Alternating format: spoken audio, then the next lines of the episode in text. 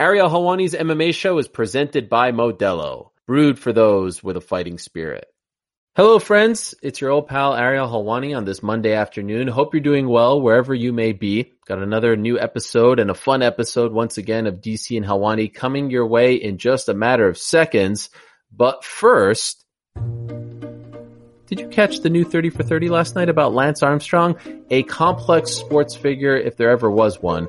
I saw it. I enjoyed it. It was part one. Part two is this coming Sunday. And just like The Last Dance, my pals, Jalen Jacoby, break down the film in the newest episode of Jalen Jacoby The After Show, which you can find on Apple Podcasts or wherever you get your podcasts. Highly recommend checking out that. And I also highly recommend checking out part one of the Lance 30 for 30 in case you missed it. Fascinating look at his life and why he made the decisions that he made of course, overcoming cancer. All that and more is covered. I highly recommend it. By the way, today's show contains language that may not be suitable for all audiences. So as always, listener discretion is advised. Ladies and gentlemen, welcome to Ariel Show!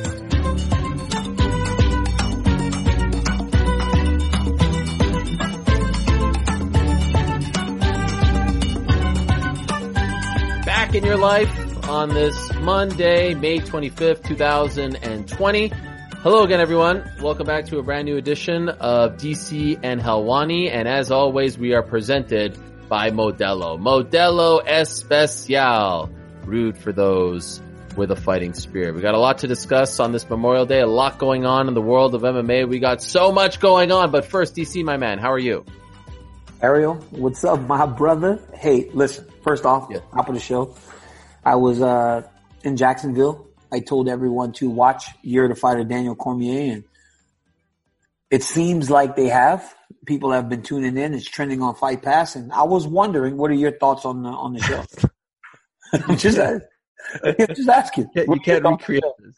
Okay, What what, you- really happened was before we started the show, which by the way, I have to give you props. You actually showed up 14 minutes early. 14 minutes. This is like, this is 13 and a half minutes earlier than you usually show up, if Okay. not 16 minutes earlier than Okay, usual. politician, would you please tell me what you thought of my show? And I was shocked. I, again, another indication that you're all in because I continue, I continue to get mixed signals. And you asked me right before we start, have I seen your little special on UFC Fight Pass?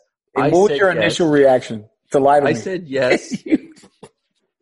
And then you asked me like what my favorite part was, and I had no Mm. response because, Mm. in fact, I have not seen it yet, and this seems to have offended you, right? It breaks my heart. It breaks my heart because you know, before athlete, media guy, stay your distance. Now, guy, athlete, media guy with the same show, you would think you could support me. no, that's right. I That's support you. I You listen do? to I listen to Ariel and the Bad Guy every week. It's one of my favorite shows. I listen to the Ariel Hawani interview show every single week. It's my Close. favorite show. Close enough.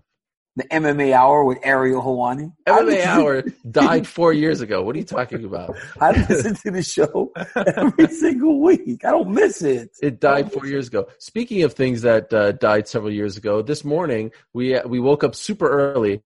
For me, it was 9:30 a.m. Eastern time. For you, it was 6:30, and I'm actually still shocked. That shows. That shows. what? What does it the show? commitment to the show. That's right. And then Uh, you go, then you go off and right away and start trying to insult the people that have us. I mean, they let us on one of the biggest shows on ESPN radio, and the first thing you do is try to offend everybody. I'm like, what are you doing? I'm. I couldn't text you fast enough to stop it. What are you doing? So we're on Golic and Wingo, hosted by Jason Fitz today because it's a Mhm, holiday. Happy Memorial Day. We want to thank everyone who paid the ultimate sacrifice to allow us to live free and be able to live out our dreams like you are, like I am, like we all are here in America. And uh, sometimes people get confused about what Memorial Day is, but we want to thank uh, everyone and we want to honor them as best as we can. So that's why we're here doing a show, uh, some entertainment for all of you. But they asked us to do the show today with Jason Fitz as the host. And here we are doing this show, and it's a big deal for us because they're highlighting all the the duos at ESPN, you know, like Jalen Jacoby and whatnot. But who do they put on last? Who's the last segment? Bring in Who's the the A side? Bring in the closers. bring in the closers, all the, hey, it's like a UFC main event, right? Everybody Yes. walk out in the light, but then the lights went dim and the music hit the speakers and out walks DC and Helwani That's right. onto the, onto the Golic and Wingo show. I mean, come on, man. But there's a problem. I'm ready to go. I come up, guns oh, blazing. Oh, yeah, I'm insulting everyone. I'm saying that we're the hottest thing, the Oh. fastest growing show. And then we throw it to DC and he sounds like, oh, uh, oh, uh, oh, uh, oh, well, I, I- yeah, I, I'm excited. I, I, I- I mean, you talk about, you talk about dropping the ball. the Can I be ball, right? honest? That was a bit of a dropping of the ball. So I went out this morning. Again, it's six thirty in the morning. My wife Right. and kids are sleeping. I'm on the back porch because I'm trying to be quiet inside the house. My voice carries, and the moment I start talking, my wife calls me from the room like, "Dude, you're too loud at six thirty in the morning. The kids are sleeping." So then I go around the side of the house, and there's just no service there. Like I have no service in this house. It's bad. You buy this fancy schmancy house, you can't do a single interview. Now I live in like a dead zone. I bought a fancy house in the middle of a hill, but it's in. It's like dug into the top of the hill. It's not good, man. It's not good. But we got through it, and I think they were happy. We got a message from the boss saying how much he enjoyed it. He Yes. enjoyed hearing the song in prime time, you know. Shout out to Justin Gregg who uh, made that happen for us at E ESPN Radio. Um, you called it Mike and Mike, which is no longer a show, but it's close enough. I did not close say to- that. Yo, why do you do that? Why do you said it was great to be on Mike and Mike, Mike and he's Greenberg, close enough. Mike Yeah. Greenberg and Mike Golic Yes, the most one of the most iconic duos in radio history. that's right. That's all I made reference to. I did not say we went on Mike and Mike this morning. I said Golic and Wingo. I was very positive about that. It was a little confusing because it was Golic and Wingo, but Golic nor Wingo were there. Or the other guy. there. There were like three, there's two Golics in the Wingo and nobody was there. It's like, so who, whose show were we on this morning? Jason's show. Jason. I like a lot. I like Jason's awesome. He's a good guy, Jason Fitz. Um, okay, a few other things. You called me. You called me your brother. Yesterday was uh, National Brothers Day. Did you know that? No, I didn't. But I didn't, I didn't mean it like that. I have two brothers. Joe Okay. and Farrell. Two, those are my brothers. You're, I feel like you're my brother. periphery brother. Yeah, like in this like roundabout situation, you know, Right. like, like a circle, right? Yeah, There's like me and my brothers in the middle of the circle, and then the real of the- brothers. Yeah, and everybody else is like on the outside of the circle, but within arm's reach. You know, we're brothers. Would you say that like you have your blood brothers, and then I'm the next, like I'm phase two of brothers Yeah, for you? That might be a little bit too much. I just Come on, I, I I thought you've you've actually called me my brother before, yeah, and I felt like it was like a- it's like apropos a- since No, yesterday it's was like National a Brothers thing. Day. You know, it's like a thing. It's like another thing that we say. Black guys, we Right. also say my brother. Like it's just some. It's a thing that we do. You know, like again, I, I really need to be talking to you off air about some of your lingo and understanding how to be friends with a man of color. Will you always be my brother? You're accepted in our world. I don't know what that says about you, but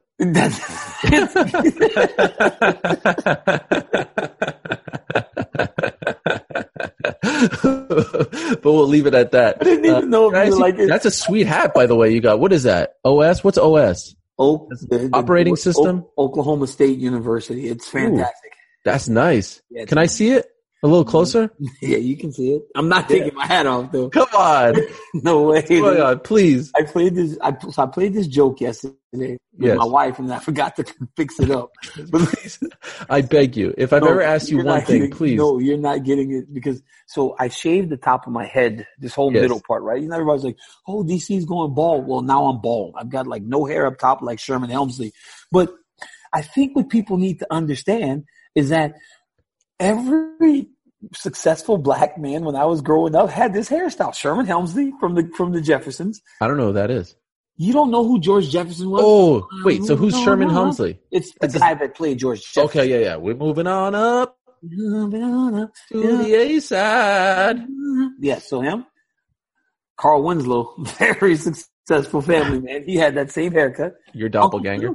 Uncle Phil. Uncle Phil, that's right. from- They all had the same haircut. So while we're shaving our head, getting fades, success looked like that. That's Please, what let's success see is. it. Why can't we see it then? Mm. It's very scared because once, if I was to show this image publicly, I can't take it back There's just no way. There's just no way. Shaq showed it. You remember Shaq showed No, but his like Shaq didn't, his his rooftop wasn't open, so my Okay. rooftop is completely fully no island. No, it's just like see, look, can you see it a little bit?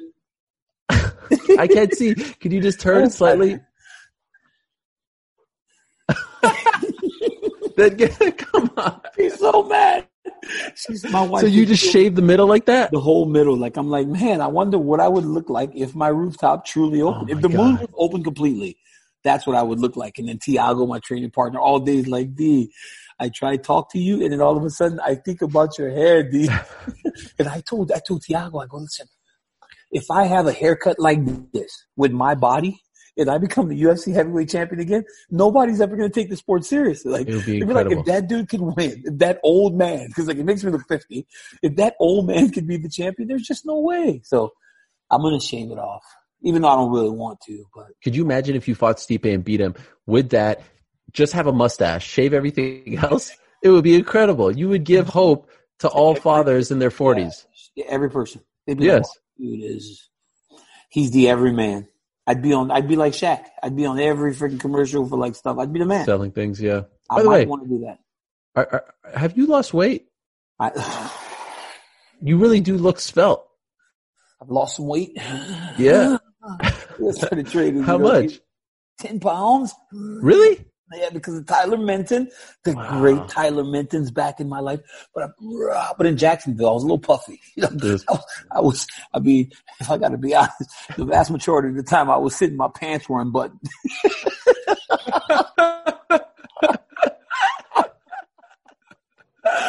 When you were calling the fights? I just had to get comfortable. I just had to get comfortable. But yeah, What if they made you stand up for one of those hits? don't stand up. don't stand up. Here's the deal. Like it's very, it's very. uh the, the, I understand the way the show is gonna go now, right? So I know Right. that early I gotta kind of. When me and Joe and John are standing there, like talking about, like, "Hey, great fight, but you're hard to breathe, right? That every time the camera goes just to John, you take a deep breath, and then when you sit, it's over because Joe's doing the interview. So the rest of the night, I'm just sitting there, you know, pants unbuttoned, just kind of kicking back until it's time to do Sports Center. It's time to do Sports Center, I put I put my stuff back on. Yeah. Wait, so there, there there comes a moment I think when you have to unbutton. I've been there before. You unbutton the pants, and it's like almost like, all right, it's a sign of defeat. Did you do it right off the bat, or did you at least try to go like a couple fights with Well, it? you know, like so if I if I wear like if I get when I'm getting my heaviest when I'm heavy, Yeah, um, I, I usually wear pant like jeans. I can wear jeans sometimes. They let me wear like dark jeans if I'm not going in the octagon. You know, certain things, but you know, I just you know it just depends. Sometimes I just take them down. do you have big boy clothes and like when you're closer to on weight So, clothes? so I had clothes that I had at Fox that were in fight camp clothes and then out of fight camp clothes. Yeah, I'm looking at the in fight camp clothes and I can't imagine a time in my life where I was fitting those clothes. I'm like, look at these clothes because the out of fight camp clothes now barely fit. I'm like, what the hell? I would that was you were fighting light heavyweight in the Fox days. I would lose six to seven, uh, like six sizes off my pants, like five, six sizes off my pants. Inches, That's unbelievable. four inches, like four Yeah. inches would, would change on my pants between 205 and like 245. But then now it's like when I was in, in, in Jacksonville, I had to be 258 pounds. I was fat, so heavy, 260. so fat and happy. Like, listen, listen, people want to talk, oh, you're fat. Well, sh- okay. I'm fat and I'm happy. And guess what else? I can be whatever I want, honestly, because it's up to me. If I'm comfortable with me, I don't care if you judge me. And this is a very strong message for people that are happy in their own skin. You're happy in your own skin, even though behind closed doors at times you question whether or not you're getting a little too big, but if you're happy, you're happy. And that's what I want to tell these people that say I'm fat. Okay, I am. So what? yeah. So Right, what? So what? That's right. So what? Yes, I got a wife course, that you tell loves me. I have children. I have every, I have my house. I have my health. Hmm. You. I do this. You, you know, you You tell them. You tell them. Those people looking down on you. What do they Looking have? Oh wow. Looking down on me because of my body. I hope that you got a six pack. you, know? You like that area? This one? I hope you got a six pack if you're gonna talk about how fat I am. You know? Oh Oh my gosh. By the way, speaking of those days, speaking of those early days, it reminded me because, uh, you know, historically, Memorial Day weekend for the UFC, it's a big one. big one. Now we got nothing. We went from having some of the biggest fights of all time to nothing, and you took part in two of those historic Memorial Day Mhm. cards. So we had two anniversaries for you this past weekend. We had Yeah. UFC 173 when you made your debut at actually no, your second fight No, at second fight 205, against Dan Henderson. Dan Henderson, Mhm. and then UFC 187 when you finally tasted gold, right? and it tasted so sweet. I mean, it was like getting 11 chicken wings when you ordered 10. You know, you remember Chase Sherman? It was like getting that, that extra. I mean, boy, when you get a hold of that belt, Can I break the fourth wall for a sec? go ahead. Can I reveal something that we've never talked about? We haven't even talked about this beforehand. Okay, tell me, man. You don't know what it is? You were on the, you were rooting for Rumble or some crazy No, stuff like that. You like Come Rumble I would- over. I would never do that. Okay, so that win over Rumble Johnson, that's very memorable, right? Because you won Mhm. your first belt. But what else is very memorable about that fight? Or about that evening? Um. Dare I say your post fight interview? Oh, it was the thing with the the, the John. What did you say? I said, uh, Joe Rogan, no disrespect to you or the 15,000 people in this arena, but I got a message for one man because he's watching. You knew he was watching. Right, And I said, get your stuff together. I'll be here waiting for you. right. You remember that, good. right? Yeah, I do. It was good. Do you remember how that all came about? I remember talking to Andrew Mayer. No, get out of here. What are you, you- talking about? you- call, yeah, you called me the morning of that fight at like six thirty in the And I morning. You don't remember this? I was like, hey, I think I got something to say in the octagon. Get out of here! This is a lie right here. You called go, me go, go. at six thirty in the morning. Wait, so you're going the to take morning of, listen. you So- called me at six thirty in the morning, the morning of that fight, and I saw your your your name on my phone. I'm in bed. I'm at the MGM Grand. I was like, holy smokes, Daniel Cormier. And you know, we had a good relationship. I don't know if we were as close as we are now, but you know, Mhm. something was brewing, right? Yeah, you could feel it. And this man chooses to call me the morning of his UFC title fight. This is a big deal. So I was worried thought initially Andy when I talked to me about this. get out of here, Andy. Listen, I love Andy Mayer. No one knows who we're talking about right now. A mutual friend. He has nothing to do with this. Listen to me. You call me and I'm worried and you're all, you're in bed, but you're feeling good. And then we get to the point where we start talking about what you're going to say when you win. And I said, DC, I have the perfect post fight interview for you. And I said it to you and you freaking nailed it. And I was in the back working for Fox and everyone was like hyped that you won because you work for Fox. And I'm like, Mhm. shh, is he going to say it? And you freaking nailed that thing like word for word verbatim. No. Exactly what I told you to say. I told you to say disagree that. I disagree with this. I Maybe- told you to say that. Maybe parts, maybe parts of it, yes. Maybe parts. Because I remember someone talking to me about it. I really do. Me, I was the someone that morning. The morning of the fight? Yes, I called you. Me. You called me and I said, you, I said, DC, say this. This is perfect because he's going to be watching. John Jones, get your together. I'm be waiting for you. You nailed it verbatim. And I was so proud. I don't remember this, but okay. If you say it, I know, if you say that, you talk to me about it, I, I, I do. Because I was telling somebody this yesterday. I was like, you know, when you do these things in the octagon, at times you got to think about what you're going to say because the post fight presser, interviews, all that, it's never a bigger moment than inside the octagon with Joe Rogan.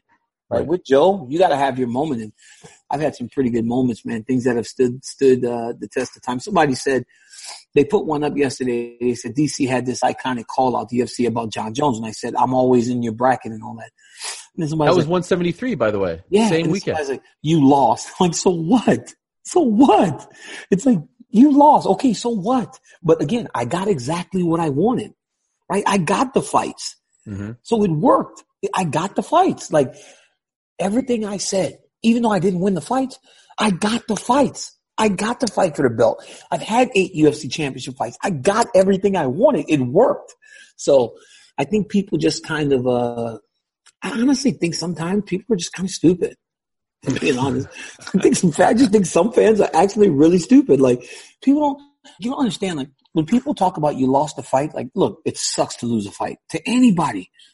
But if I'm fighting John Jones and I'm making, say I'm making five hundred thousand dollars to fight, uh, um, Volkan, right? Mhm. Five hundred grand, or Dan Henderson at the time I was making one hundred and fifty thousand dollars, Wow. but I call out John Jones, and then I make three million dollars.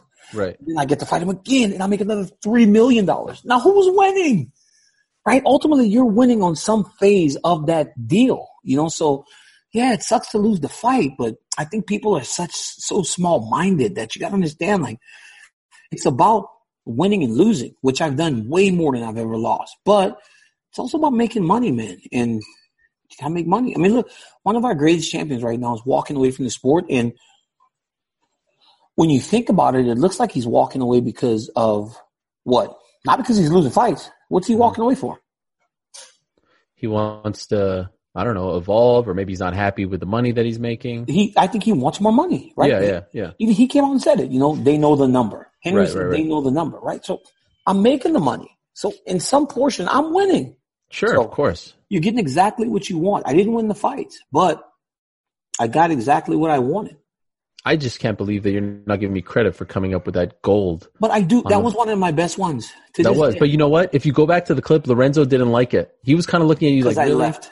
No, Yeah, he wasn't you- mad though because I asked him. I actually texted Lorenzo. I was like, "Hey, are you mad at me because I didn't Oh, really? He goes, "No, no, it's not a big deal." He goes, "Don't listen to these fans because you know people were like writing it all over, like, oh, Yeah. Lorenzo's mad." He's like, "Don't don't pay attention to that." He's like, "Of course I wasn't mad." He goes, "You just built your guys' rematch."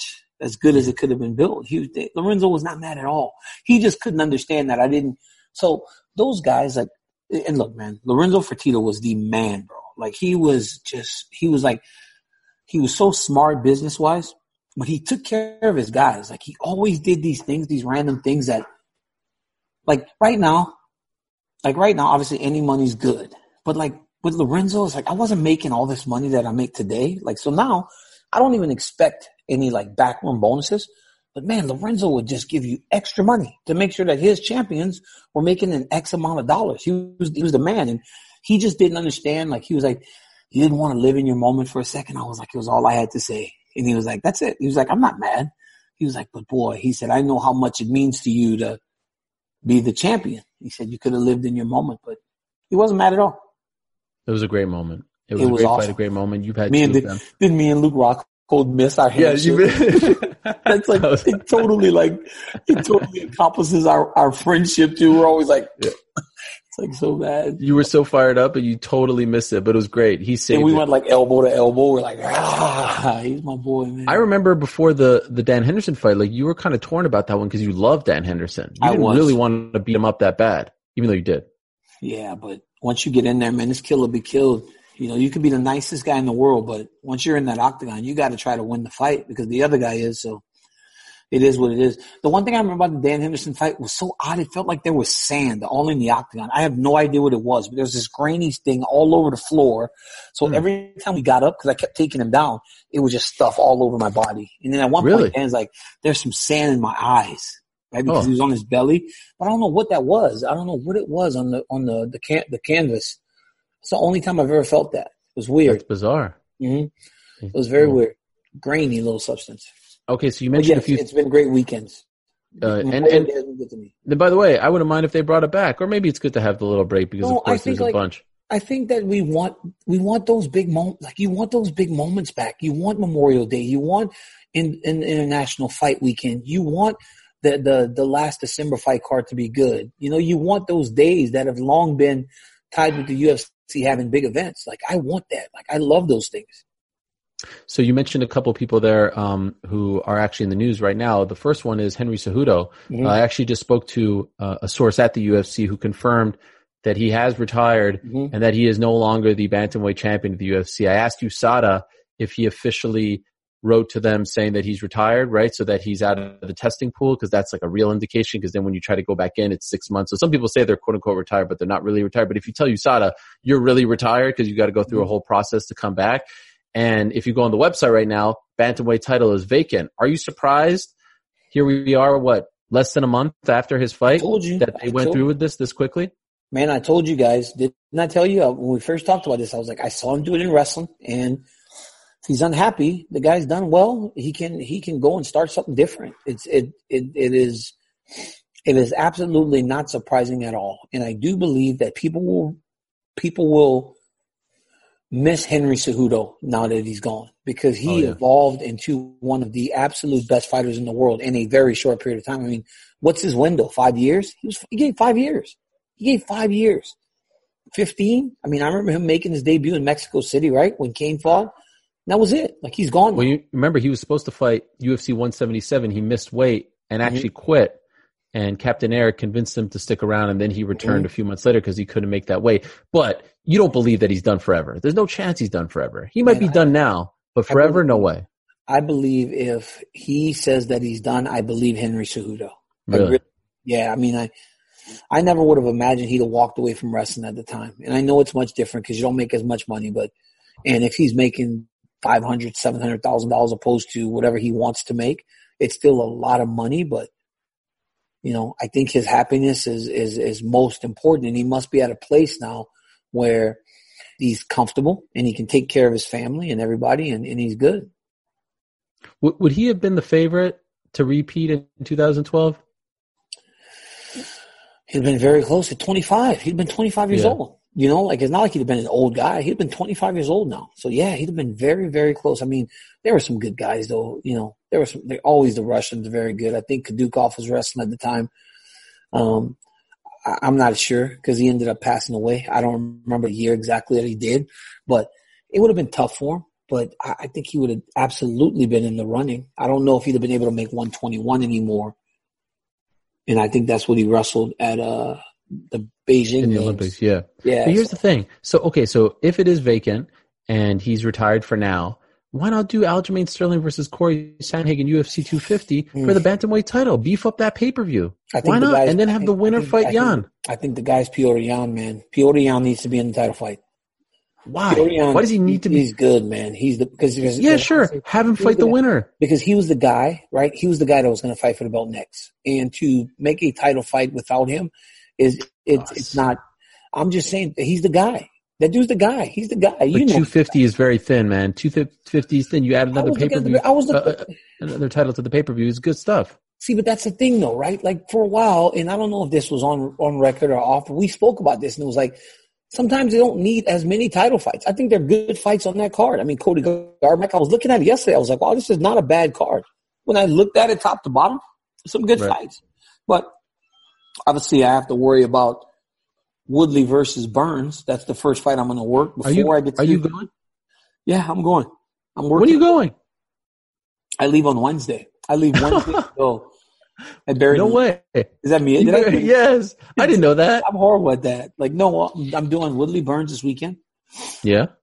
And then remember before when I came back home, I had to quarantine. Like my wife wouldn't let me come back to the house until I went and got tested again. Right. Well, I'm going to Vegas on Wednesday because we have to get there early because the new the UFC added new testing protocols. Yep. So I have to get tested on Wednesday before I can uh, do anything on Thursday in Right. terms of being in my the training and getting out of my room. And then I have to get tested again on Thursday. No, no, I get Friday. tested Wednesday. I get tested Wednesday so that I know I'm clean on Thursday. That way I can work Friday morning Right. at for for for UFC live. Once I'm done with UFC live, I can get tested again on Friday, and then I can work the pay per view on Saturday.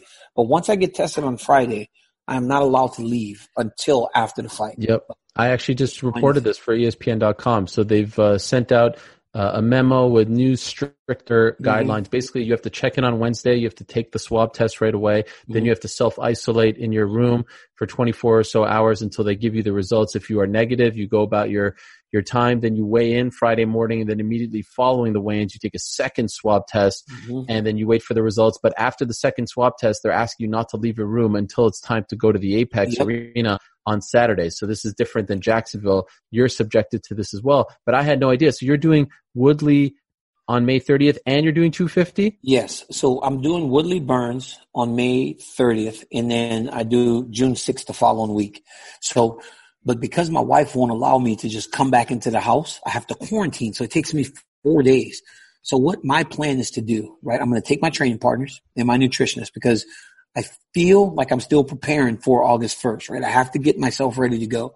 So I'll take my guys. I'll try to see if I can get Heather, the UFC PI's head uh, trainer, or uh, get into the PI to get my all my rehab and physical therapy done while I'm there for ten days, and then I'll uh, and then I'll drive home from Vegas, opposed to going back into the airport. So I'll get In tested. between shows?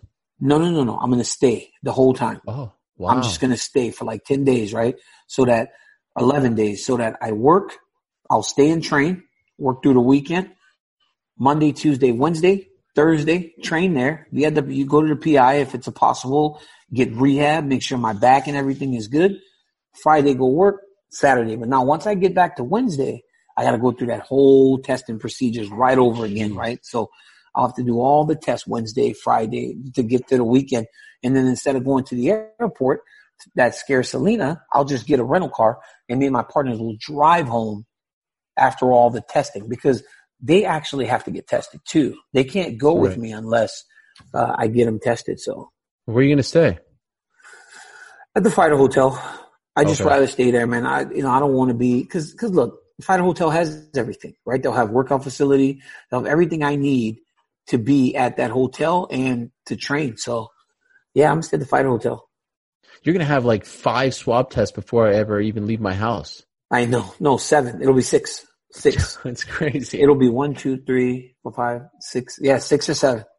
we went to the hardware store yesterday to pick up sand because we were building a sandbox and I was like covered head to toe, like mask, eye mask, gloves. I didn't even leave the car. I was just in the vicinity. The guy just put it in our trunk and you're go out there getting swab tests like on the daily. It's incredible. Well, it's because like, well, so first I want to work, right? I want to get back to work and, and I want to get back to work, man. I want to be around the fights. I, I don't want to just wait to, to August, right? First and walk into a fight with no experience as to how this thing's going to be. So even though I'm hmm. experiencing it as a commentator, I'm still experiencing it, right? When Stipe walks in there, that'll be the first time he's walked into an empty arena to fight and God knows how long. So I think it, it, it, it I think it, it's value in, in being able to be around the event, understand the way it operates, being on the ground, seeing how fighters are dealing with it and everything, and taking those experiences and applying them to your fight as you uh, get ready to go. I feel like this is uh, the perfect time for my my daily question, or excuse me, my weekly question. It's almost daily when we're talking, but weekly question on the show. Uh, any update on the fight itself? Waiting, you know, I'm I'm kind of just like you guys, you know. Stipe, I heard him say to you, "Stop crying." You saw that? Stipe's got to hate Mondays at this point. Like he was just running like, and Mondays they're like, here we go again. Mondays coming, he's gonna be talking crazy again. He's got to hate Monday at this point, but no, I haven't heard anything yet. You know, there's a little hesitation, but um, I mean, it should there should be some hesitation. You know, I was looking at uh fight stats the other day, um, and the first round I whitewashed him. Second round, it wasn't very close. I hit him like 60 times. He landed 30. Third round, I hit him like 50. He landed 30. Even in the fourth round, he was landing those beautiful body shots and got the finish. He only was like outlanding me by a few shots, you know, like, so I was really, uh, I, it wasn't, you know, in terms of, of output and lands, it wasn't as close as I envisioned because I never watched it. I just kind of walked away from it. So, but I just do need to incorporate more wrestling, um, be more in close, and obviously fix the body shot issue. Yeah. And by the way, going back to what we were talking about before we got off track there for a second, you said Petr Yan, he's got to be the fight. All right. I believe so. It's wait, so, so it seems like okay, they don't want to do this because for the first time, I will admit, for the first time, I am a believer in Fight Island. Why? it's not because of a thing that happened, you know, from the sky. It's because Wednesday of last week, I got five calls, five calls from different people who are very much in the know saying, yeah, Fight Island is real. Like they just offered a fight on this date, July 11th, July 18th, et cetera, et cetera. So Fight Island seems to be real. Now, no one seems to know where exactly Fight Island is. That's But if we're thing. if we're talking about Fight Island in July, then I can understand. All right, Petr Yan, he's going to fight in July or so. Maybe But who's he going to Aldo, fight? Aldo. Aldo, Maybe Aldo. Makes no sense to me. But that does make sense. Aldo was the guy that was supposed to fight for the belt. Get out of here! Yeah, Aldo. but that never that never made sense. This was an opportunity to Bro. you know to reset. The guy's zero oh and one as a bantamweight and no, zero and two He won the fight. He won the fight. He won that fight against Marlon. Oh, now we're just going like that. Come No, on, he won the fight. mean He won the fight. You just wrote a whole article last week about how terrible the judges was. I saw it. I saw it. I actually, you're, boy, you are one of those guys that talk out of this side and just run No, no. Hey, nonsense out of this side. okay, I'll give you a perfect about example. the I'm judges, right? consistent. No, I'm consistent. You know why? But you were talking about the judges. You were talking Yeah. about the judges being so bad and all this. And that. But now you're telling me you watch Marlon Moraes fight Jose Aldo, and you can't say Jose Aldo won that fight. I, I did say he won the fight. First of, Of all, when I was talking about the judges last week, it was because of the empty arena stuff and those wacky decisions. But here's a perfect example of how I have to, at the end of the day, respect the judges. I think Dominick Reyes beat Jon Jones. I've said this time and again. I'm pretty sure Jon Jones doesn't like me right now because I've said it. And who did I put at the top of the pound for pound list when I was asked last week? I had to put Jon Jones because he's still undefeated, right? Even though I actually think that you can make a very strong case that Khabib is number two. And I know we're getting off track, but the point is, I still have to respect the result at the end of the day. And the result was on that night that Marlon Moraes beat Jose Aldo, so he does not deserve a title shot. Man, I don't know. I don't know who he's in a fight. But if if it's me, if I'm making the fights, if I'm making the fights and I got to pick between Petr Yan, Aljamain Sterling, Corey Sandhagen, and Jose Aldo, right? As a a pr- promoter or whatever, I'm putting Jose Aldo in there because one, one, he is the biggest name guy in the division. Even when he came down, he's bigger than Henry Cejudo. He's bigger than Dominick Cruz. All the defenses that he had had over, up at featherweight, the the the intrigue, the the mystique of who Jose Aldo was, the Conor McGregor, right? He fought Conor. He was in there with Conor. You know, he went through the press conferences. All of that rub that he got from Conor is still part of who Jose Aldo is. So you put him in there with a guy like Petr Yan. Petr Yan wins this fight. Now he beat Jose Aldo and he's a champion. It's legitimate. But Aljamain, for as great as Aljo is, who I think at some point is going to be a champ, and how good Sandhagen is, they're just not as uh, they're just not as as recognizable as some of these other dudes. And and you got to that has to play a part in some things. I'm sorry, it's just the way it is. I just think you have a great bantamweight fight coming up in two weeks. Mm-hmm. I don't think anyone would be too upset if you make No, that a title fight, and then the winner fights Petr Yan, and everyone's just- happy. You don't just throw a title on somebody though. You don't Oh, just throw come a on. title. Get out of here. What are you don't talking about? Title on somebody. We do Come that all the time. Interim title don't. this, interim title Interim- that, interim title, yeah, BMF so- so- title. So hey, so what do you want to do? You want to put an interim title and then have another interim title and then make them combine for the real championship? Come is that on. what you're trying to do? You throw that, titles on people all the time. Is that what you want to do, Aaron? Is that what you? No, so you I'm saying make it a legitimate title fight. How about that? So then, what is Jose Aldo and Nothing. I fight for anything? Nothing. No, Jose you're Aldo. telling- wait, so you're go get one win at So you're 135. telling me that if you, you have four guys, Yeah. Aldo, Yan, Sandhagen, Aljamain, and you say these two fights are going to be determines who's going to be the bantamweight champion of the world. Mhm. You make the Aljamain Sterling Sandhagen fight for the title, and you make Jose Aldo versus Petr Yan just nothing. No, no, no. I'm saying make Aljamain versus Corey Sandhagen for the title on June 6th. So just kick right. Jose out. So you're saying just kick the biggest name And the win, no, and the winner fights Petr Yan, Jose Aldo. Go fight someone else. Oh build yourself back up. Go You're fight someone of- else and build yourself out up. Your mind. You're absolutely Go fight someone else and No. get a win at 135. Jose Aldo should be in a title fight. If Jose Aldo is able to fight, if the belt's going to be up for grabs at 135, Jose Aldo needs to be in the conversation Based on what? Based on the fact that he went to 135 and beat the number one contender. He did because wait a second. Let me look up a tapology right listen, now. Listen, It says tapology. L. Oh my God. It says, Bro, listen. Hey, listen, listen. Hey, listen. "This is our first fight." Adelaide, Adelaide Byrd, Adelaide was there. No, she wasn't. Adelaide, Did you yes, that one? Adelaide was there, bro. And Oh was, that was the card that changed the result. That might be that might be the death knell right there. Let's go that- crazy, dog. Let's not go crazy here. What about the fact that last week you were all like, "Oh, fight out on this and that," acting like you were guessing. Two days later, I get all this information. You were doing the classic move, which, by the way, I've done before, where I pretend like I'm guessing, but I actually have insider info. That's what you were doing. Admit it. You were like, "Yeah, I fight out's don't happening July no, 11th." listen, You I- had insider info. That's great. I'll just tell you something. I'm gonna tell you something right now. Let's go. Right? I'm gonna tell you something right now. If Dana White tells me something, I believe him. That's why if he says Fight Island is real, I say okay. There's a Fight Island.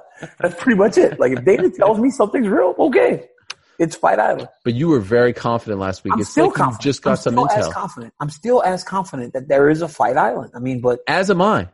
But if Now he, I am. if, if Dana's out there saying Fight Island, Fight Island, and Ari Emanuel's like, yo, everybody's going crazy about Fight Island. Like, there's a Fight Island. My theory is initially when they were scrambling, when they were thinking about, you know, It was just a um, thought, and now they're was- stuck in it. And, and it became a huge deal selling t-shirts, all this stuff. And then they worked on it, like to make it a real reality. So you think they've been catch, they playing catch up to make a real Listen. fight island? at the end of the day, You are just a pessimistic guy, right? You're a pessimist. You're a pessimist. Like you're don't try to get me in trouble. All I'm saying is You're it's, a lot more real. You're you're like you're kind of like you're like the glass is half empty guy. You're not the glass is half full guy. That's just That is not who you true. are. That's actually true. And, and like, no, no, I've learned this over the time that I've known you. Like you rather err on the side like very cautious Yes. opposed to taking things for face value. You got to trust people in the world, man. You got to trust people in the world. All right, fair enough. Um, by the way, we'll get to that, uh, the rest of that conversation in a second, but you know, it's a great drink to have on Fight Island. Modelo. No, Modelo. Say Modelo Espacial. Es- Especial. Espacial, especial. It doesn't matter because we all know that Modelo is brewed for those with a fighting spirit. Modelo is the official beer of UFC and partners with who, DC? Who do they partner with?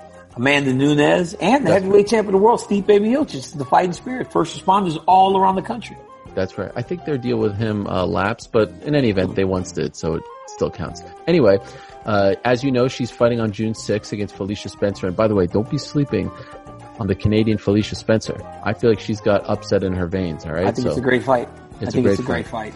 and if uh, and guess what? If history tells us anything about both Amanda Nunes and Felicia Spencer and every fighter on the planet, we know that they don't give up because they've got the fighting spirit. Great fighters are like great beers. It doesn't matter where you come from. It matters what you're made of, what's inside of you, what's that DNA all about. Modelo has been the gold standard since 1925. Modelo is a crisp Pilsner style lager that set the standard for authentic Mexican beer. Modelo uses premium hops to give the golden lager its crisp taste. So, when you're watching the next big UFC card this Saturday, May 30th, Tyron Woodley, our guy going up against Gilbert Burns, make sure you have a crisp Modelo Especial within reach. Modelo, brewed for those with a fighting spirit. Drink responsibly, beer imported, Crown Imports, Chicago, Illinois.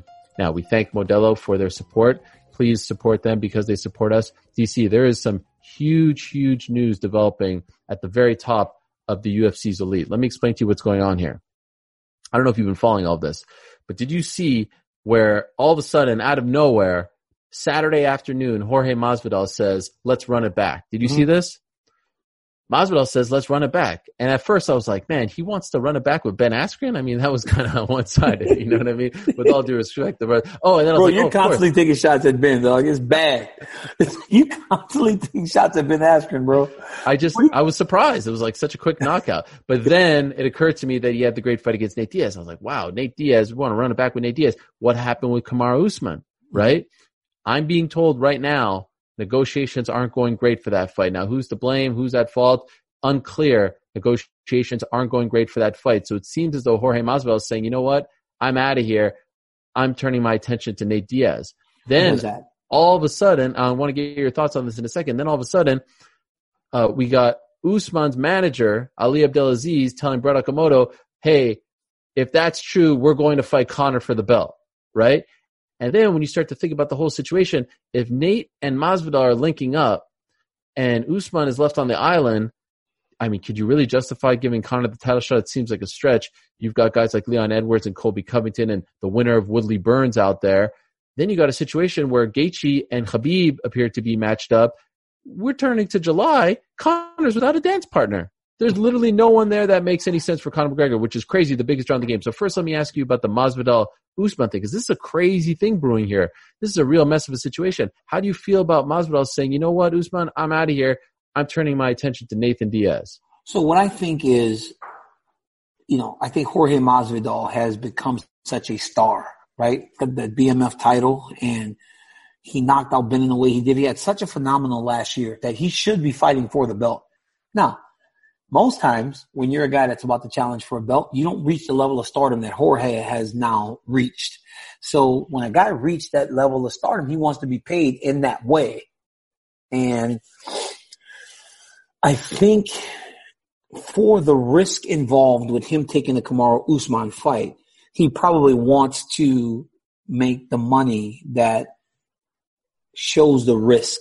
But then reality is, as a company, does that investment warrant that type of price? You know what I'm saying? And I think that's what you have to weigh. And, you know, you go into a Jorge Masvidal, Kamaru Usman fight, right? You pay a guy X amount of dollars.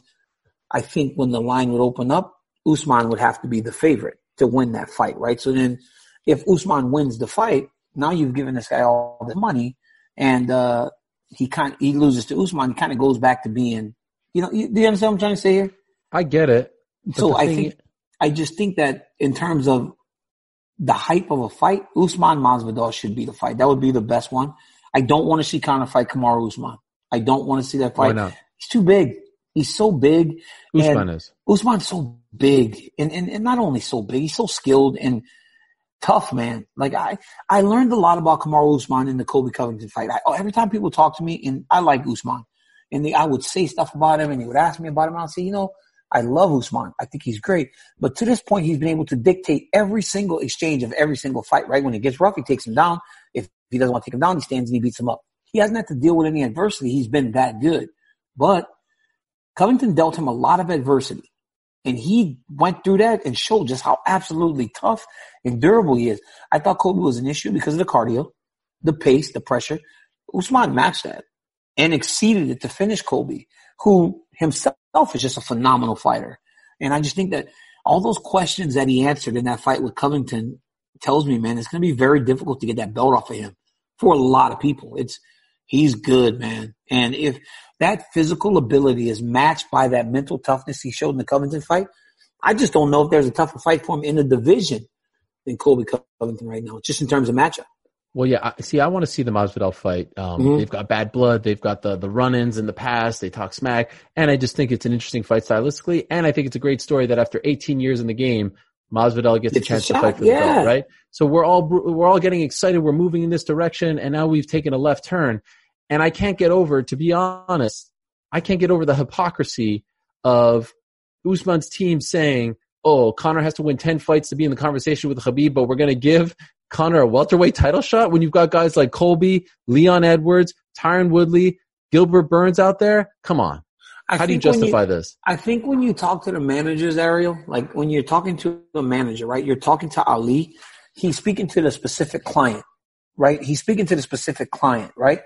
Maybe Kamaru Usman does not have the same issue with granting Conor a title fight as Habib has. You know what I'm saying? What if, what if the fight and the build? Okay, but Khabib Usman Con- as a champion has a responsibility, right? Yes, I understand. Leon, but I'm saying, yes, Colby. he does. He has a responsibility as, as a champion. But what if he hasn't gone through the build with Conor? What if the build between Habib and Conor was so like bad and all the bad energy that Habib felt, all the jumping over the cage? He's like, I don't want to deal with that anymore, right? And he's got money. Habib's making so much money now. It's like, well, you know, he doesn't really need that fight anymore. Whereas it would by far be the biggest fight for Usman financially. But again, like I said, you have to remember you're talking to the specific client. Kamaru might be like, yeah, I'll fight Conor. He might see it as a smaller guy. Yeah, Uh, of course. I Why can- wouldn't he take that I fight? can take him down. I'm going to make more money. Like it's all those different variables, you know, it's all those different variables. And again, you know, I, I think that when Ali's doing these interviews, he's speaking to the specific client. It's not, well, we just don't like Conor. He has to win 10 fights. He, maybe Conor doesn't have to win 10 fights to fight Justin because they don't have that, that, that, that background. I think it's specific to Habib and specific to Usman, specific to Justin. So you got to think like in terms of like just overall, not in terms of individuals, not just overall. Yeah, but they made it so personal that it just seems a little funny that all of a It's very we'll like- personal. It's personal with all of them though. But exactly. So then, if you're going to try to block them out, block them out. Don't say I'm going to go for the money grab. But because- that's but that's what. But then again, like you can't. If even if Ali and Conor or Ali and Habib have an issue with Conor, that can't cause issues for Kamaru Usman and his financial viability. You can't allow those those. You can't allow whatever types of issues you have with one person affect what you do for your other client. Like Ali has, Ali knows that, right? As a businessman, as a manager, he knows that he has to take care of the guy. Oh, okay. So what you're trying to say is Ali isn't the type of guy to use an issue that he might have with one person and Oh extend no, it no, across no. his entire I'm not management saying that. team. I'm not saying. I'm not saying that. I'm not saying that. because that But- sounds what, Listen, I get familiar. Uh, but I'm anyhow, go ahead. talking like it doesn't bother Kamaru Usman and his ability to earn a living. You know what I'm saying? Like it doesn't. getting him the Conor McGregor fight would make a ton of difference in the lifestyle he gets to live. And I think his manager has to understand that. So you've got a fascinating like jigsaw puzzle here. Yeah, you've got crazy. names like Masvidal, Usman, Nate Diaz, um, uh, Conor McGregor, Mhm. Justin, Khabib. They're all entangled in the reality is the reality is like if things if things work out the way it's supposed to you have Conor Nate Habib Justin Usman Masvidal that's the way it should Conor, be Nate, Khabib, Justin, Usman. That's the way it should be. that's the way it should be right, Right. that's what should happen I don't think it's going to happen that and way. And I believe and I believe right Nate Diaz warrants a ton of money but he, he Hmm. should Right? it's he's Nate Diaz he doesn't ever have to win a title he does warrant that money and I think Masvidal is getting to that point where he does command a big sum but does he command uh, the amount of money to make more than the champion? You know, I don't know what Kamaru Usman makes, but you know, like how how do they come to terms? I mean, if Jorge Masvidal though was able to complete this whole thing and become the UFC champion, he'd be a global superstar. Like people would not be able to touch him. The whole Scarface thing and just knocking Mm. people out, and fighting as well as he had. I mean, I knew Nate would have a tough time with him. His striking's so good, but if he can become a UFC champion, he, he would go to the moon because he's got everything. He's got the look, he's got the personality. He can be a star. He's already a star, but he could be a real star. And like you said, you know, fighting for the belt after all this time. I think he fought Gil Melendez for the Strikeforce title though. no, I mean UFC title. UFC First title. UFC title. Yeah, yes. yeah, yeah, yeah. I mean, that's kind of, you know, the crown jewel, right? I Mhm. think you would agree with that. I'm really curious to see how it plays out. I'm also curious to see what they come up with for July 11th because July 11th, I know it's not going to be your typical international fight week, but still, I think everyone is It's a big one. programmed, Mhm. you know, to, to think that that like show in early July is a big one. Here we are, May 25th. The clock is ticking, right? And I know the standards are a bit different. Like we're, we're literally announcing cards like a week out now because things are so crazy. Mhm. But what's going to happen July 11th? Will this be Fight Island? Will this be Conor's return? If it is Conor's return, who's he fighting? You know, is there a chance? I'm not ruling this one out, DC, and I want to get Jones. your thoughts. Where's Jones? I will get to Jones in a second. I'm not ruling this one out. I'm not ruling out Conor versus Justin, and then the winner fights Khabib in the fall. Obviously, Khabib's going through some personal things, and we want to Mhm. continue to wish our Oh. best to him and his family. And you know, it's been a very trying time for him. And who would blame him if he wants to take a little more time? I'm not ruling out Conor versus Justin. How about that? I think it's. I think more likely Jones would fight than Conor versus Justin. I think that they're going to save the Justin versus Habib fight. I think that's the fight to make. I think that um, it's going to happen. You know, Habib's still training through all this, right? Through Ramadan, through his father's issues. Every day he's training. He's still working. You know, he's a professional, and he'll be ready to fight come September. And Okay. uh, but I think, and, and and look, if Justin has to sit from May to when did we start these fights in May or April? May. That's not that long. No, if he Four has to sit from May to September, that is not bad for Justin Gaethje because that was No. still a tough fight between him and Tony Ferguson.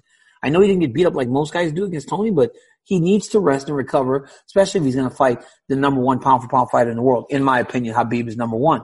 Um, it, it it's not bad, but I think I, I just I just believe that, like I said last week, I think if you put Nate versus Conor on Fight Island, and then you somehow make the Masvidal versus Usman fight, you're good. I mean, that would be the fight for July, July 11th. Masvidal versus Usman. That's the fight for July 11th because I think with everything surrounding the fight, it doesn't matter that there's not much time to build it or if they can even put a second title fight. I know it's good when there's two championship fights, but you got Adesanya in Australia. You got Volkanovski's gone. Um, what other foreigners the champ right now? Um, who are uh, well, Habib obviously. Habib's gone. Like you have three champions that are stuck. They're gone. They can't get here. Right. So it's like Zhang Weili's gone. yeah, Zhang Weili's gone. So you have four champions that aren't available right now until Fight Island's ready to go. I think you put Usman Masvidal at the top of a card. That one fight is big enough to, to sustain that card. So fascinating times, not only because I love this stuff. I don't know if you love it as well I as, do. Uh, as much as I do, but negotiations. We were just talking about negotiations. You brought up Bones. How about this story? So all in. He's he's like transparent Jones. Is, to me, I, I joked about this last week. It's like sea level Kane. It's like motivated BJ. He's just airing out all the dirty laundry on Mhm. Twitter um, regarding his quote unquote negotiations. Now I heard the negotiations weren't all that extensive, more Yeah. exploratory text messaging and whatnot. But they finally remember I was talking last week about the game of chicken. Who's going to come to the table first? Who's going to ignite the talks? Well, the talks were finally ignited and they got nowhere. Basically, they got nowhere. So what was the number though? That's the question. What was the number? Was the number realistic? Was the number insane? Because What's a realistic number for Jon Jones to fight Francis Ngannou, in your opinion? Can I ask that? yeah, uh, There's a risk involved, right? He's moving up the heavyweight. yeah, but you know, honestly, I can't imagine. I mean, you know, I remember a time when Jon Jones and I were going to fight, and he was like, "I got ten million dollars, right? Like total." He's like, "I got ten million dollars." That's what he kept saying. Right. And um, if you have ten million dollars, you get half of that in one fight. I think that's good. If, five, if you made five million plus pay So you don't think he should get more for going up to heavyweight? No, man. I didn't. I mean, people don't get more to go up to heavyweight. Like, I didn't get more to go up to heavyweight. I got. I mean, you know. Well, I did get. what he did. like, I was lying. I was just lying. I was just lying. I caught myself lying. I'm sorry. I did. I, I did. But You did get more. I did get more. But Yeah. let's say Jon Jones is, but let's say Jon Jones's base pay is three million dollars. 5 Uh-huh. see his base pay is five million dollars. Then give him seven million dollars. That's two million dollars. But like, what was the number? You know, like it, that would be when you're talking transparency. Tell the number. If you're being transparent, tell the number that you threw out there. I would love that. Listen, Yeah, I, right? I'm if a you big throw out the number, if you throw out the number, what do you think is legitimate for him to go up? Twelve million dollars? Twenty million dollars? Like, what's the number? I, I couldn't agree more with your point that if we're going to be, I think that all the purses should be public, not because No. I mm. want to be up in your business, but then we know what people are truly, you know, what they're no idea. People have no idea what we make, and I love it that way. You I love actually it? love it. Yeah, absolutely love it. Of course you do. it. But now go, here in a "Oh, situation like people go, this, you're underpaid. This dude's so underpaid. I'm like, are you guys stupid? Like, how crazy can you be? But it also keeps your family off of you. Sure. That's the beauty in it, right?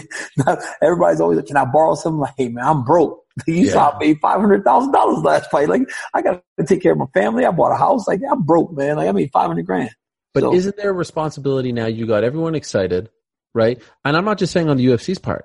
I feel like there's a responsibility on Jon's part, on Francis's part. Like you got everyone excited with all the tweets. You guys got to figure this out because with all due respect, it took me some time to get on board. I was pushing for the Reyes fight. But Mhm. now if you go back and fight Jan or Reyes, it feels like a letdown. Like a letdown. you can't get us all Especially- excited and be like, especially oh, Blachowicz, especially Yeah. Blachowicz. Like, I don't. I think disrespect he's a him. great- don't want to disrespect Jan, but look, man, when it comes to Jones, not many betting lines are close, right? You put him in there with Jan, it'll be a big time. It'll be separate. The separation will be massive, but you have to if you make the fight happen. Or look, man, if I'm the UFC, I make it public, right? If we're shared, I Sure. say, hey, I would love I that. say this is what this dude asked for. Like that's absurd. And then, but then if you do that, right? If you do that, if you say this is what he asked for, and all those numbers that you say are behind the scenes, I'll say this is what he asked for, and this is what he made last time, right? I would put his numbers out there. That all that, all that undisclosed pay, I'd make public and go. Now tell me how I'm being unrealistic to think. One, you're going to fight with no crowd now, so the gate's gone, right? And you got to sell a pay per view against a guy who's scary, right? Stipe, I was on the card with Stipe and Francis. For as scary as Francis was, it's not like Stipe and I and me and Volk and Stipe and Francis did gangbusters numbers. You know what I'm saying? That, and, and I think that was even before the ESPN deal came in. That was just the normal pay per view uh, system. Right. So it's not like Francis is going to make your numbers skyrocket through the through the moon. So he's a little hotter now though, right? Than he was going into that fight a little think bit. Back, think back to then, though. I Like, remember gotta- he just knocked out Overeem. he knocked out the sent his head to the moon, right? Remember, he hits harder. The, the impact is harder Yes. than if a Kia hits the wall, right? Like, so you got to think back to then, right? So it's Right. not like it's much different. And so, but if you ask me personally, I think this is a fight Jones is supposed to win too. It's like I think he's supposed to win this fight. Did you see the lines came out and he's the dog? Yeah, Francis is the, because everybody falls in love with power. But I bet Right. you by the time the fight would hit the cage, Jones would be the favorite because the public would bet him above Ngannou. And because I just think, you know, I just think like, you know, he, the, the, the talent level of Francis is so vast that people respect him and they should because he's a savage. But I think, you know, I think make it public. I'd make it need all to public. figure this out. They Bro, I'd make it. figure I'd make it all public. I'd put Oh, Francis's purse out.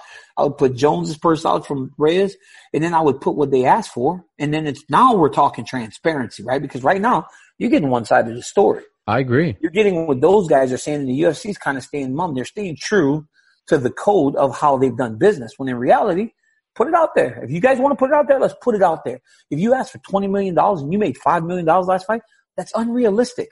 Like don't don't um you're painting me out to be something that's not necessarily true when the reality is if you're asking for twenty million dollars, do you really want the fight?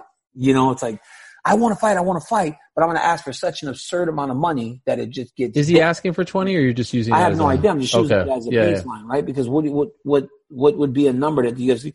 Because I'm almost certain the UFC would give him seven, eight million dollars. I don't think for a second they would. I think they would give him that plus pay per view. Well, that's, that's going to be interesting crazy. also to monitor in this new normal because, as you mentioned, no gate for the UFC now, so they're taking a hit there. Even though the fighters don't get a percentage of the gate, this is going to come up, and I've heard it come up already in talks with other people in the sport that the UFC is saying, like, look, you know, we'll pay you what's on the contract. I don't know about these big bumps that you're looking for. And everyone, look, you can make a case, hey, I'm fighting in the midst of a pandemic. I deserve a little more. And they could say, yeah, we get it, but we're not making money off the gate. It's going to be really interesting to see how they figure these things out. Same with Israel and Paulo Costa. There's some big fights that are like this close to happening, but none of them have happened or have been signed yet because I think there's these hurdles that they need to overcome. And I think Some like with massive the gate, fights. with the gate at the most most of the time with the gate though, Ariel, like the gate pays almost the entire fight purse, like the card, the purse for almost everybody on the fight card. Yep. When you have these big ones, you know, so So they're doing well. it is something. You know, it is something. So I don't know, man. I think that's another, like you said, hurdle, another uh, part of the whole deal that you got to kind of take into to, into uh, consideration. By the way, what about everyone losing their minds on Saturday when Conor comes out all of a sudden with his pound for pound rankings and everyone just loses their mind, right? Everyone weighs in on this. Yeah, like, but that's him though. Conor's such a big deal, right? Everybody pays attention. Like, it's like these people don't have the ability to just like ignore it. Like everybody wants to say something. So everyone wants to say something. I didn't really engage, but I have to be honest. I get offended about one thing. And this is not because we're doing the show. Your name does not come Ever. up enough in the Mm-mm. pound for pound discussion. Ever. It's, it's, it's, And I'm not talking about the current. I'm talking about the all time. yeah, it's so odd. I don't know. I don't know what it is that makes people not respect what you've done, but maybe you're one of those guys that is going to, the, the, the legacy you leave will be respected and held in more high regard when you're gone. Because the reality is I did this thing all the way right. I did it all the way right. You know, I, I never tested positive for anything. I never, if you want to say I cheat, the only thing that they can ever say I cheated was, was, was the thing in Buffalo with the towel thing. That's it. That's it. Like this, if that's the biggest thing you have to hold against me, then Are you, are you owning up to something? no, Is this I'm not owning up to anything. right I'm just now? saying, no, I'm saying like everybody's like, oh, you held the towel. I didn't hold the towel. But if you want to say I held the towel, then listen, okay. Well, I think there's actual No. footage of you touching No, the towel. Listen, I didn't touch the towel, but like, if you want to let your eyes trick you, let your eyes trick you. Oh, Let it trick you. But I'm saying like, it was all an illusion. But if that's the biggest thing, say I, if I, even if I did, say by chance that I touched that towel very slightly, right? That's the biggest thing you got to hold against me Yeah. when you've got people that, that you're putting at the top of these lists with two, three, four, five failed steroid tests and you're holding these things in the same type of level. Like that's crazy. Like that's so crazy. But uh, when I, when I see DJ and I Give me your top five. Give me your top five right I now. I see DJ and I see George up there and Conor and these guys. There's nothing bad tied to their names at all. And So I'm what's your top okay. five? Give me your top five. First off, I've made this very clear. Fail steroid tests or anything, you're out. You're out. Uh, That's that's if I- I love it. you're out. You I fill any it. you fill any steroid test, you're out, right? No, I mean Barry Bonds is out. Yeah. He's not in the Hall of Fame. I mean Listen. Mark McGwire's not in the Hall of Fame. Dude, dude, dude's at 75 home runs in one season. Roger Clemens. Yeah. steroid test, you're out. That's the way. That's the way a lot of sports have uh have done it. But I I say uh in no particular order: Demetrious Johnson, George St. Pierre, um, Khabib Nurmagomedov, who goes to 28 no. Myself's in there, and uh honestly, man, you know when you start doing that, I think you gotta. I mean, I think you How are you gotta- forgetting the greatest of all time? I said George pride? Did you forget George? Oh, did you say George? I said George? George. I said oh, damn. George My bad. right away. but no, I think honestly, man, you start weighing accomplishments, and you got to start thinking in in time. You know, when you start going five, six, uh, Conor McGregor's in there. Dude won two titles. I know he didn't defend anything, but he, Sure. he won two championships. And, Okay, so the, the five that you came up with were Khabib, Conor, uh, wait, George, well, Khabib, George, DJ, myself, and Demetrious. probably McGregor, eh, probably McGregor, or he won two belts. You know, oh Henry number Cejudo, one? Henry Cejudo, Henry Cejudo's in there too. So like five, six, Henry Cejudo won two belts. Like Who's number one in your mind? the greatest fighter of all time. I think George St. Pierre. Honestly, if I got to be honest, I think George St. Pierre. I think when George St. Pierre won that fight against Michael Bisping at 185 and became a champion in two weights with all he had done before, I think it's George. And, and this Walked away as 170 champ, walked away at 185. There's no slight on. Two Hey, losses. I'm not trying to slight Anderson. I'm not trying to slight Jones. Like the talent is is it's very visible, but you start failing tests, man. You can't fail tests. You just can't fail tests. So when these people are doing, when they're doing, and they're they're saying all that, and, and my name's never mentioned, it's so crazy. Well, so then can I say something to you? If Mhm. we're going to go with those guidelines, and I have no problem with them, honestly, if we're going to go with the you have to be 100% clean, no infractions on your resume, no PED failures, any of that, it's George St. Pierre and then it's you. I'm sorry. Like, I love DJ, but Mhm. let's look at the strength of schedule here. Let's look Oh, at the fact sure. that you went up to heavyweight when he went up to 135 and fought Dominick. He got lost. beat. Yeah, I know. I, it blows my mind that you don't get mentioned in this discussion. it's just the way people are, man. Like people don't, they want to take. Does it bother you Not necessarily. It, it a you little know, bit? it just kind of like it just i just don't understand why the body of work isn't as respected as some of the other people you know it just but it is what it is you know i've never i've never had like stipe beat me right with no questions stipe was clean he's a good man he's a good fighter and he man that dude dug deep i beat him up so much i hit him so many times he was in phenomenal shape he got the job done i have no qualms about it but like some of the other things you know like there's steroid tests and everything else involved like that's not that's not a. Uh, and he dude might have still won the fight. Jones might have still beat me, but when you get those things on your, when you get those things in there, it kind of sucks, man. It just, it just sucks. So I think if, but again, like I said, a lot of fans are, are, are kind of like they're not that smart, you know. So they just see things for what they want to see. Like I from love. the fighters too. I I feel like the fighters should give you more respect. To be honest, I think I think a lot and of it's not just Conor's list. I notice it from all the fighters. They don't mention you enough. You went up to. You were undefeated as a heavyweight. You had Mhm. fights. It wasn't. I think people forget that before the Stipe fight, International Fight Week, that you had a few fights in the UFC, let alone Mhm, Strikeforce as a heavyweight. yeah. Frank Mir, Roy Nelson. Those guys were top contenders. they were both in the top five when I fought him. Yeah. Right. So my title shot was legitimate, I felt, but hey, look, man, you can't change the way people see things. But I think if, if people look at everything, all things considered, you know, be fine. I mean, I'm a guy that's, that's main evented, what, eight UFCs. I've sold over four million pay-per-views. I saw something somewhere, you know, like it's, it's, uh, I've done some good things in this sport. And I think as time goes, people will respect that more, especially if I win this belt from Miocic and I become a two-time light heavyweight champion and a two-time heavyweight champion. You know, then you can't question anything. Amen. I'm com- Amen. I'm comfortable in, in where I stand though. You should be. And honestly, and honestly, in where the, the, the organization sees me in the grand scheme of things, because that's what matters.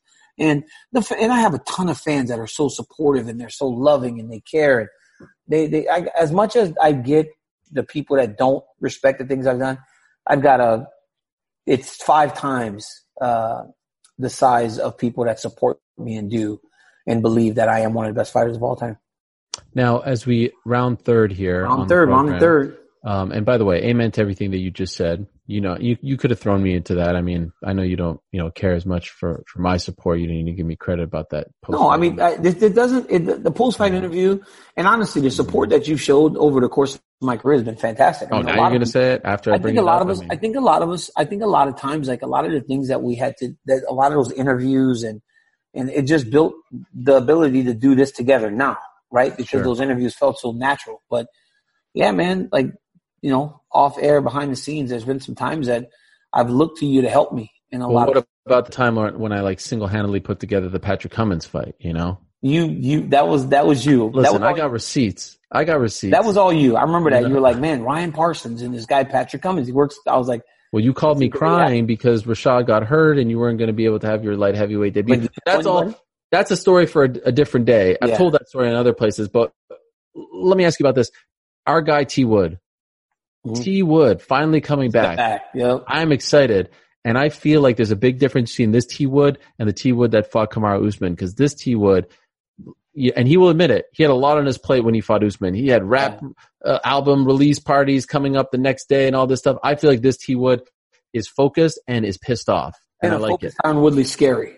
If Tyron Woodley's focused, he's scary. You know, I think, I think people miss everything that comes with becoming a UFC champion. There's a lot of noise on the outside. You know, it's hard to stay in here. Um, when you're wearing that big gold belt, like when you're wearing that big gold belt, man, everybody wants a piece of you. And I think Tyron started to look at the, the new shiny things, you know, like all the new shiny things. And he started chasing it. You know, it, it, it happens to all of us. I mean, I almost went to the Saints practice game against the Chargers the day before I fought Stipe at UFC 241. On Friday, they had a preseason game and they invited me over. and my wife was like, Daniel, don't fall in love with all the new shiny things. People pulling you. You would never go anywhere on a Friday before a fight. So I stayed in my lane. Obviously, I still lost the fight, but I felt much better doing what I was supposed to do and not, uh, and not, uh, just kind of doing that. And I think Tyron, Tyron fell in love with the, uh, Tyron fell in love with the new shiny things. I'm excited about this fight. I think the winner of this fight could be the number one contender. And again, further, you know, uh, fuel to the fire where I was saying it's a little crazy for Usman now to be saying like, yeah, I'm going to give Conor the 170 pound title shot when you've got Woodley or Burns, who's looked amazing and who's been so active in the last, you know, two years. I'm really curious to see how he looks. Um, and I, and I like the mindset. I've talked to him several times. I like the mindset. I like where he's at. I like how he's feeling. I like what he's saying in particular. Now, before we go, DC, there's a new thing that I want to do at the end of the show. I want to give shout outs. Okay. You can Mhm. give shout outs too, but first and foremost, I want to give a shout out to the late great coach Eddie Sutton. Oh man, Coach Sutton, yeah, one of the great Oklahoma State coaches, passed over the weekend. You know, I just remember Coach uh, was just always so nice to the wrestlers, and he was larger than life when I was in college. You know, we he took us to maybe two uh, Final Fours when he was there, and just an Oklahoma State legend, uh, a phenomenal man. His wife passed before, and now he gets to go, and they can be together again. So we're gonna miss Coach Sutton. The entire Cowboy family is uh we lost a great one, but um what a phenomenal man and he lived a good life. want to give a shout out and an old tip of the cap to Coach John Smith, who's Mhm. headed to the Oklahoma Hall of Fame. Why don't you tip your cap to John Smith for us one time? There John. Smith going Yeah, little- into- I mean, a No, little no. bit more Coach Smith's going into the Hall of Fame. Um, Yeah. First wrestler ever to go into the Oklahoma Hall of Fame. I can't believe that it took this long, um, but he's in. And honestly, uh, good for Coach Sutton to go into the Basketball Hall of Fame uh, just very recently before his passing. So I don't know if uh, this was just timing or if they may have known something was up with Coach Sutton. But uh, yeah, Coach is going to the Hall of Fame and it's so well deserved. Uh, may just be the greatest athlete in Oklahoma history.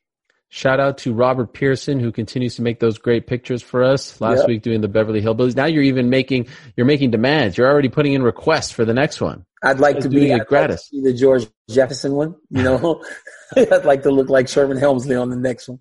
I, I was that would, That's going to be a good one. I was hoping for you with your pants undone, but I'll take I'll take that one I'll too. take the Sherman Hemsley one. Shout out to good old JR, who last week gave you a shout out, who was glowing about you when I interviewed him, Jim Ross, that is, of AEW Yep. fame. What a legend, man. When you got Taker and JR back to back weeks showing you love, now you know you made it in my opinion. Yeah, it's a big deal. It's a big deal because I've long been fans of those guys. But I when I tell you Jim Ross is a sweetheart, man, I remember running into him um, at a steakhouse in Los Angeles when Ronda was about to fight Cat Zingano. And we sat and we talked and he was just one of the nicest people you could ever meet. And he was with his wife at the time, um, before she passed away. And, and he just was just a sweetheart of a man. And I feel like we've developed a really good relationship, not only, uh, as a fan of JR, but also just personally. So, you know, we'll text back and forth sometimes and I'm glad that I've been able to make a connection with some of the people I've looked up to for so long. Shout out to Iron Mike, who looks phenomenal. You see that guy without a I mean, shirt? Holy smokes, those Mike pecs. Tyson. Talk about Mike Tyson making a a a, a career or a, a life turnaround. I mean, remember Mike on The Hangover or Mike Yeah. when he was doing the stand up shows? He was three hundred and something pounds. He looks great. I love the gray beard. I love that him and Triple C are running around, rolling around everywhere. Vitor Belfort too. Vitor Belfort's in there. I just think seeing Mike Tyson in such a great place is good. It, it gives you hope, right? Because you know Mike was disturbed at times, but looking at him today, it makes you very happy to see how his life has turned. And what about Tito Ortiz trying to get in on that? You see that? The hats off to Tito Ortiz for even attempting to do that. He's going to get crushed, but okay, go ahead. Well, enjoy. I don't even know if there's interest in that particular fight, and also the the bare knuckle guys. But you know, everyone's twenty million to dollars to Mike Tyson. Like you're going to give Mike Tyson twenty million? Like Mike Tyson was making a hundred million. Like you got to up that ante a little bit. I know it sounds like a lot, but if you want to get a guy in Mike who's doing very good on his podcast, making a ton of money, if you're going to ask him to get in the training camp and fight again, you're going to have to up that number, baby. Probably double or put that up to fifty million, and you might get some interest. Uh, a couple more shout out to uh, Tiger and Phil. That was a lot of fun yesterday. I enjoyed that with Tom Brady and Peyton Manning, and also because they raised twenty million dollars for COVID nineteen relief. Uh, unfortunately, want to send our condolences to the the family of Shad Gaspard, who uh, Oh, tragically passed away last week. And uh, it was a really tough week for pro wrestling. A lot of uh, a lot of bad news out of the world of pro wrestling. And finally, shout out to the great Owen Hart, who uh, this past week was the anniversary of his uh, tragic passing. That Dark Side of the Ring episode It was- was it was phenomenal. well done. Great inside look at, at all that stuff. Yeah, and so That's uh, a great show. I'm so glad that you put me on to that. And I had I had never watched it. I remember when you told me watch the Crispin Benoit one, and I was very like scared because I knew the story a little bit, and it says this. It's as bad as you mhm. could have imagined, right? From just hearing what you heard back then. But man, that is a fantastic show, especially for a guy that loves professional wrestling. But you know, watching the Owen Hart story, it was easy to kind of forget how talented and how good he was, and uh, unfortunate the way that he, I mean, the way that he passed away. Oh, and let's end on a happy note. Shout out to Joe Rogan, the hundred million dollar Oh, man. My goodness, my man Rogan. Joe my man Rogan. Rogan cashed in. Rogan's like, ah, I'm cashing my chips. Hey, Rogan's walking up to the cage in Vegas. He's got chips in the freaking, he's got a bag. you know, you walk up to the cage in Vegas with your chips and then you got them in your hand like this. Rogan's carrying a freaking Santa sack full of chips. Just pour it out. I'm closing you mugs down. Rogan, Rogan's shutting down this place. But I got a thing the other day, uh, from this guy that said since Joe Rogan announced the deal, Spotify's stock raised Yeah. fifty percent. I I mean, don't know if it's fifty, but it did raise. it shows you the I and, and again I threw out a number, but it's massive. It's a massive spike in Spotify's uh, uh, the interest. It shows you the level of star that Joe Rogan is, and I'm so happy. Uh, I'm, I'm happy for Joe, man. He he had a vision way back in like 2009 when no one else was doing it. He stands firm and and he can hold a debate with anyone. That's the most important part of being Joe Rogan, right? You can have uh, the most uh, conservative guy on the show trying to tell you his views, and you got to be able to stand up and talk to him and discuss and, and debate him. And you can have the most liberal guy on the other side trying to say, and you got to be able to converse and debate with that person. And Joe can do that in politics. Joe can do that in in in in in you know some of the crazy stuff they talk about. You know, he can have what's the guy's name? The black guy, Neil Neil deGrasse up there. Oh, you know? yeah. He can talk about space travel, Tyson DeGrassi. He can talk about space travel. He can talk about conspiracy theories. He's just so well versed in everything that he's able to to fit with anybody. So good on Well, Joe. The way this endeavor is uh, trending, we'll be the Oh. two hundred million dollar man I would hope in so. no time. Oh, one, In no time. one, one million dollar man. We're good. One million dollar man. We're good. Just hitch your wagon to this uh, horse right here, and you know what I'm Hey, saying. let's just remember. Hey, let's just remember. Look, you're a big time star. You are, and I love you. Boy, I love you. I love you, Ariel.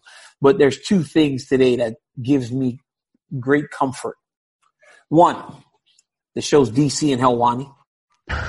Two, when my phone disconnected on Mike and Wingo, they went to commercial break and said, "Let's wait for DC to get back." That is true. They did. And I was going to hate them for it, but you told me not to. The moment your phone cut off, they're like, oh, let's go to a commercial break. I was like, what am I, chopped liver here? I can hold this segment. I can keep this train rolling along. Damn. Somebody So likes me, right? Somebody likes me. So Shout when these to are making Craig. all these things, these these, some, these these things and these lists, and they don't like me, and the fans don't like. Somebody does, right? Somebody does. Well, I'll tell you who doesn't like you, Corporate Jake, because he's freaking out. We've got we've entered all caps mode of the, uh, Oh, the messages. This Yes, isn't even very long. It's an hour and 15 minutes. Uh, hey, listen, he's got hey, listen, he's got places to be. Apparently, it's Memorial Day. He's very busy today. Jake, why don't you put that? Why don't you put that camera up and show that tank top? Jake wants to get out to the pool. Jake got that tank top. He got that farmer's tan. Jake's like all white on the arms and he's all tan. hairiest back and arms and neck that I've ever come across. Nothing up here, but somehow he's George the Animal Steele oh down my here. goodness, It's Oh, man, unbelievable. All right. Well, we're out of time. Thank you very much to Modelo. God, that was Thank fun. you to Corporate Jake TS. You say it like you're surprised. Like That you didn't know really that this good was fun. That was a good one. Listen, you can do all the shows, you can do all the fights you want, May 30th, June 6th, etc. But we all know you have the most fun every Monday with me. Yeah, it's great. It's great. My man Ariel. DC, thank you so much. Uh, safe travels. Give us an old tip of the cap, why don't you? uh, thank you once again to, to everyone who uh, paid the ultimate sacrifice for this great country, allowing people like Daniel Cormier and myself to live out our dreams. We are thinking about you. We are honoring you today. And I hope that everyone out there is safe and healthy. Thank you to all of you who continue to write in great comments about this show. We're going to keep the train rolling along. You, you want to say something there? You That's the that's the biggest shout out, right? To all Yes. the people that have served this great country. You know, I've got a lot of family that, that served in the military and we are thankful for you and and like you said, all the people that have perished and made the ultimate sacrifice so that we can live as we live today, uh, proud and free, uh, in, and living in the greatest country in the entire world. I know saying this to a Canadian guy Listen. and how much pride you have in your country, but this is the United States of America and God bless America. It's the best place in the world to live, baby. I love this place, man. I would never want to go anywhere else. All right. Well, no one's asking you to, so that's good news, except for Fight Island, which you probably know where it is, but we'll save that for next week. Thanks to all of you who continue to rate, review, download, subscribe the show, and watch it as well. We love you all. Have a great week. Enjoy the fights on Saturday. We'll talk to you Monday. Peace. We're out of here.